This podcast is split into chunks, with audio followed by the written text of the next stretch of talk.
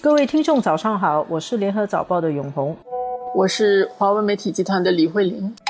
我们今天又在聊疫情了，但是现在这个疫情在中国来说，可以称作第二波了。我相信这几天有看新闻，尤其是看联合早报的读者都知道，中国的冠病疫情最近有一个反弹，然后这个反弹的爆点啊是在首都北京，截至六月十五日啊。五天里面确诊人数有一百零六个人，北京其实没有过一天几十个人确诊的，所以这次是是比较严重，而且它比较就是引起关注的一个原因，我想可能也跟因为它是在这个地方叫新发地的农产品的市场吧，是在市场这个大家马上就联想到华南海鲜市场，就是当时候在武汉的时候，所以就会关注它会不会像武汉这样的一种情况。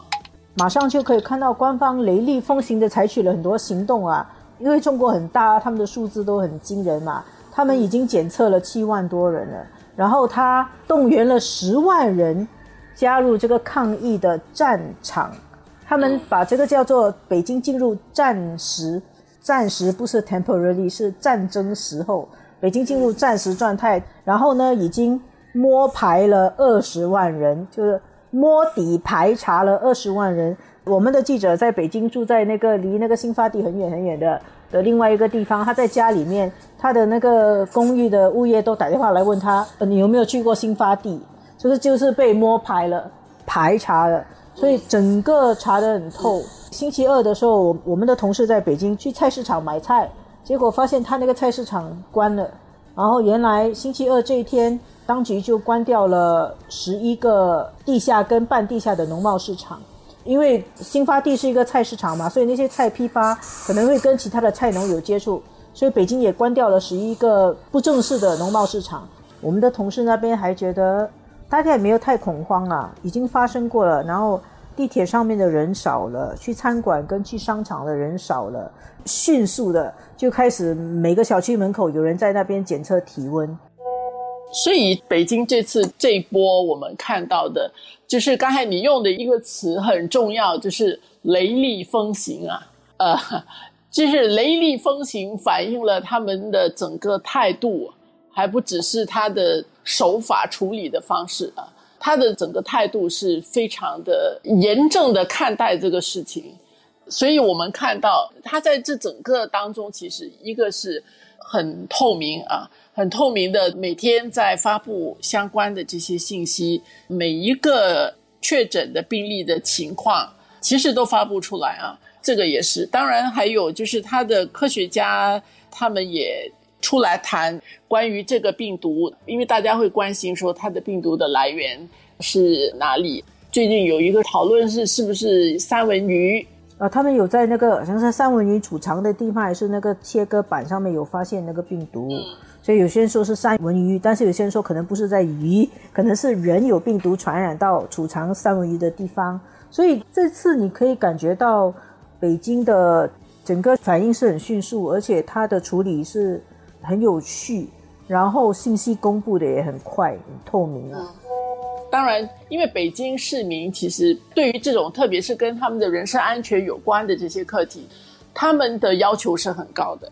市政府不是那么容易对付这个北京的市民的，他们的很多的这些问题跟要求。但是其实在这整个过程当中，他也也是让世界看到啊，一旦中国是认真起来，呃，特别这个地方叫做北京的话，它的全套的那个处理的方式，它有它的步骤、它的逻辑、它的透明性。刚才我们所说的，